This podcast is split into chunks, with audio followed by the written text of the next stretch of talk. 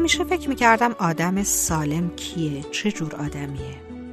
به نظرم آدمی که با خودش و آدمای اطرافش در جنگ و ستیز نباشه. حضورش به دیگران انرژی بده. بیشتر از اینکه انتقاد کنه مشوق باشه. بیشتر از اینکه منفی باشه سعی کنه مثبت باشه. آدمای سالم بیشتر از اینکه متکبر باشن متواضعن. بیشتر از اینکه بخوان خودنمایی کنن دوست دارن در یه فضای اشتراکی و جمعی که دیگران بتونن اونها رو توی جمع ببینن حضور داشته باشن، بدون اینکه فکر کنن که فقط خودشون دیده بشن.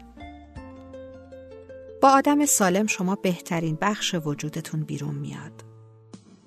یعنی از اون دست آدم‌هایی نیستید که شما آماده میشید تا با اونها کشتی بگیرید. آدم سالم زیبایی ها رو میبینه و به زبون میاره. خوشخلقه. مزاح و طنز رو از خودش و بقیه هم دریغ نمیکنه.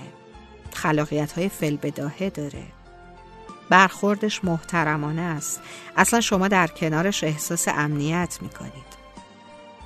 میدونین چیه؟ به نظر من آدم سالم نیاز به کنترل نداره. همونطور که به تسلط و تحقیر هم نیازی نداره.